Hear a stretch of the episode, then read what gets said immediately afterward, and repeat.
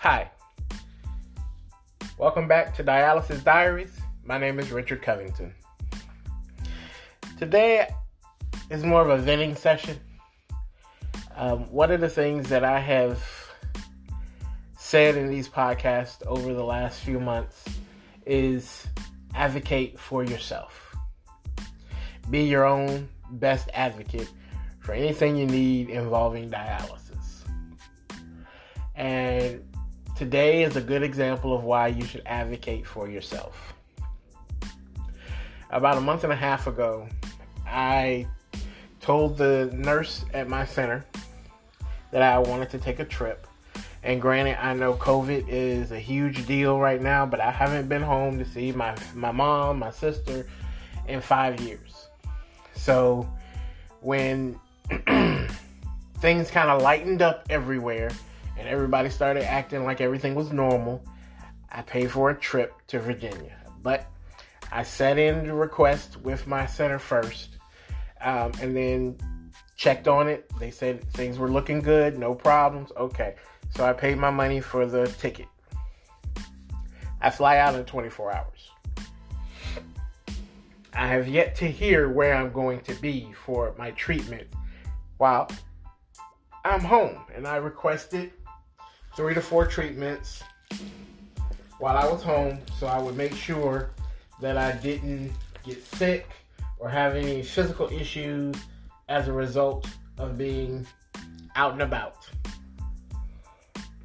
You know, there are times where you travel, everything doesn't go the way you want it to go, and you have to do kind of an emergency situation. So I planned the trip thinking that everything was going to be as good as it can be for the situation that I'm in.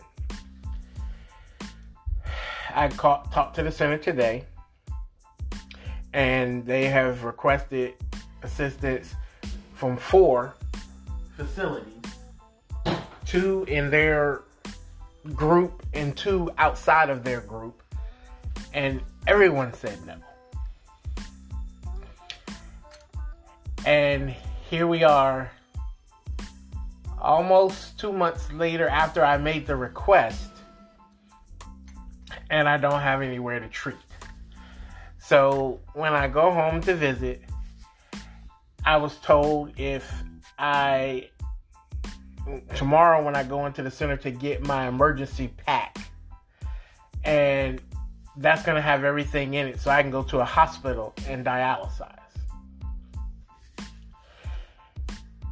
I know that's a situation where if nothing works out, this is what you do.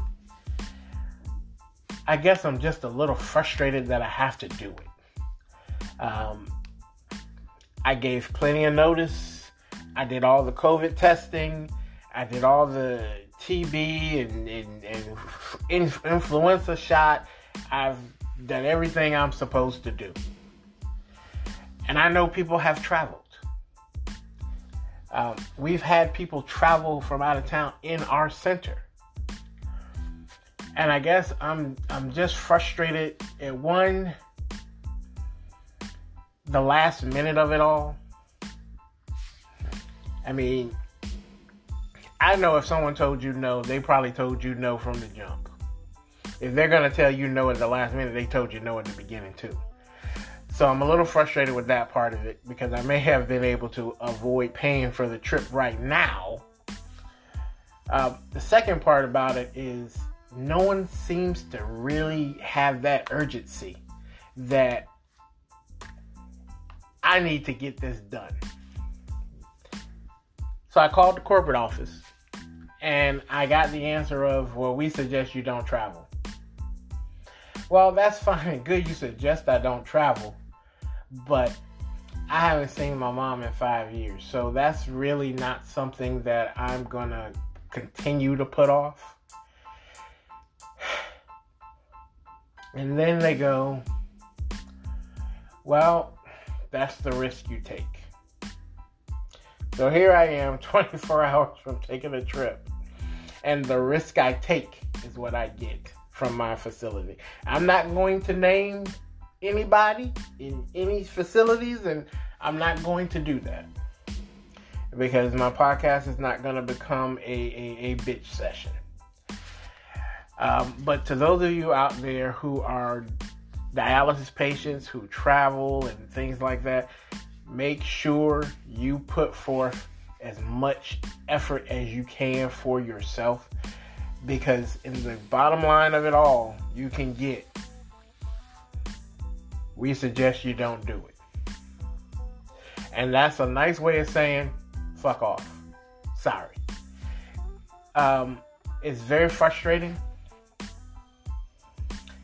um, however, I, I do understand because of COVID and the dangers of COVID, and Florida is a hot spot. Thank you, Governor Ron DeSantis, for not closing nothing up in the state and keeping everybody afraid of us like we're the people under the stairs. Um, but the other side of that is, I can't tell you how many people I know who have traveled to Florida and spent time here going to Disney and, and Universal and seeing family and friends and traveling and doing all that stuff. Uh, I'm a different boat of patient because I'm a dialysis patient and I need treatment and I don't want to go somewhere and die coming back. So I will be very careful. I'm packing up my stuff now. I'm packing up every mask I can so that I can be safe while I'm at home and I'm just going to be careful and try to stay in as much as I can and spend time with my family in the house so that I can come back safe. And the only thing I got to worry about while I'm there is treatment, which if I have to go to a hospital, I'm going to be a little concerned about because COVID is in the hospitals. Um, however, I'll do what I must do and be as safe as I can. And that's all that I can do. Um, I just I'm just a little frustrated, and I'm sure you can hear it in my voice. If anyone's listening to the podcast on a regular basis, you know definitely this is not the regular Richard you get. But I wanted to put down um, how I was feeling at this time because I know I'm not the only one who feels this way. Um, I meet, I go to every session, I go to every dialysis session. Um, I do my best with my meds. I do my best with fluid. Um, am I great with fluid? Hell no. Um, but I'm not taking any skin off of anybody's back, coming in heavy. It's only affecting myself. But I just want to make sure that as a patient, you remember just that. You are the patient, you are the person receiving treatment. Yes, it is my fault. I am on dialysis. That's Richard's problem. Um, I didn't take the meds.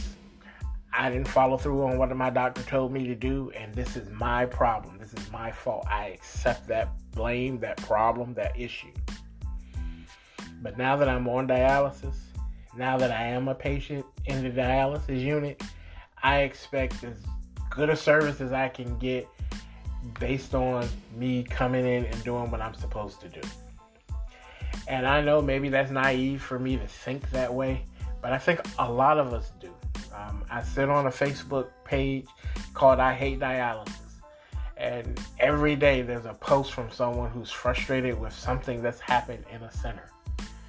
And it's not that all centers are bad. And certainly not that all patients are bad. We we got bad ones though. But I think we forget that we're all human, no matter whether we're patient, tech, nurse, center director, regardless. I called the corporate office for the company that I do dialysis with, and if I think it frustrated me more calling the corporate office and getting that oh we suggest you don't travel statement than it coming from any center. So then I called my center. I called my center director and I said, This is what's going on do what you can. He called back. He said, "We're gonna give you the packet. We're gonna give you everything. So if you have to go somewhere like a emergency room, you can get dialysis." I'm sorry. That's the best that we can do right now because I don't have the relationships I need to just slide you in somewhere else. I accept that. Sometimes you just gotta bite the bullet. But I'm going to post. Um, I'm going to do a couple, or, at least a podcast while I'm home, um, just so I can update you on how things are. You won't get this in necessarily in real time, um, but you will get it, and it, it just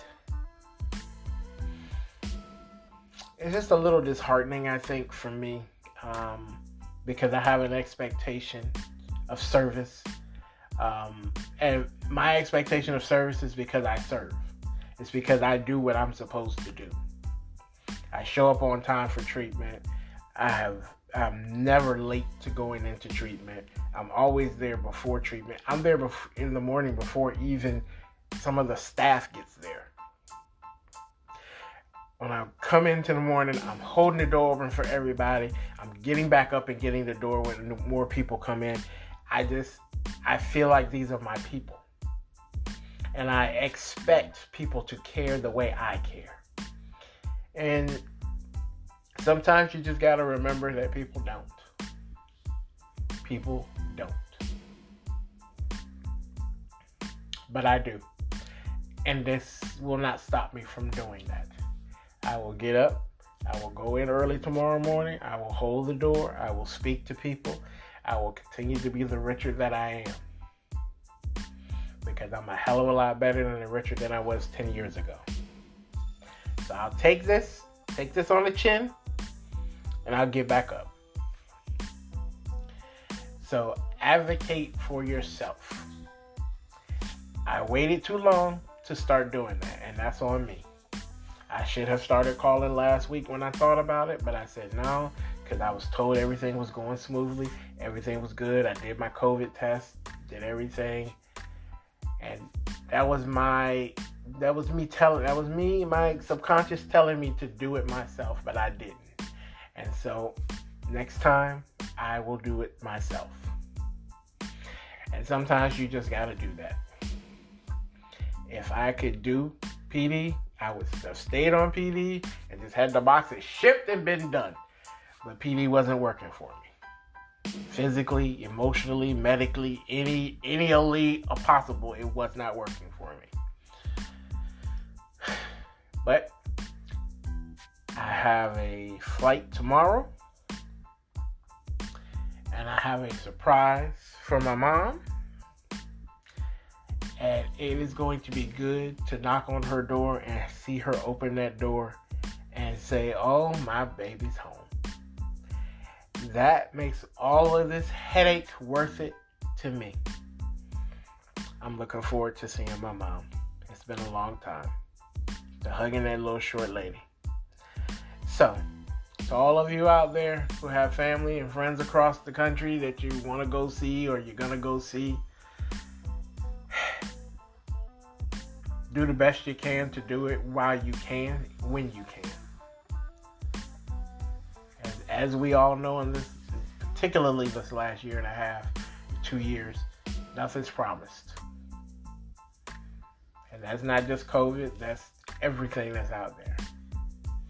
But again, my name is Richard Covington. This has been Dialysis Diaries. Thank you for listening. Have a great day, and I'll catch you on the next one.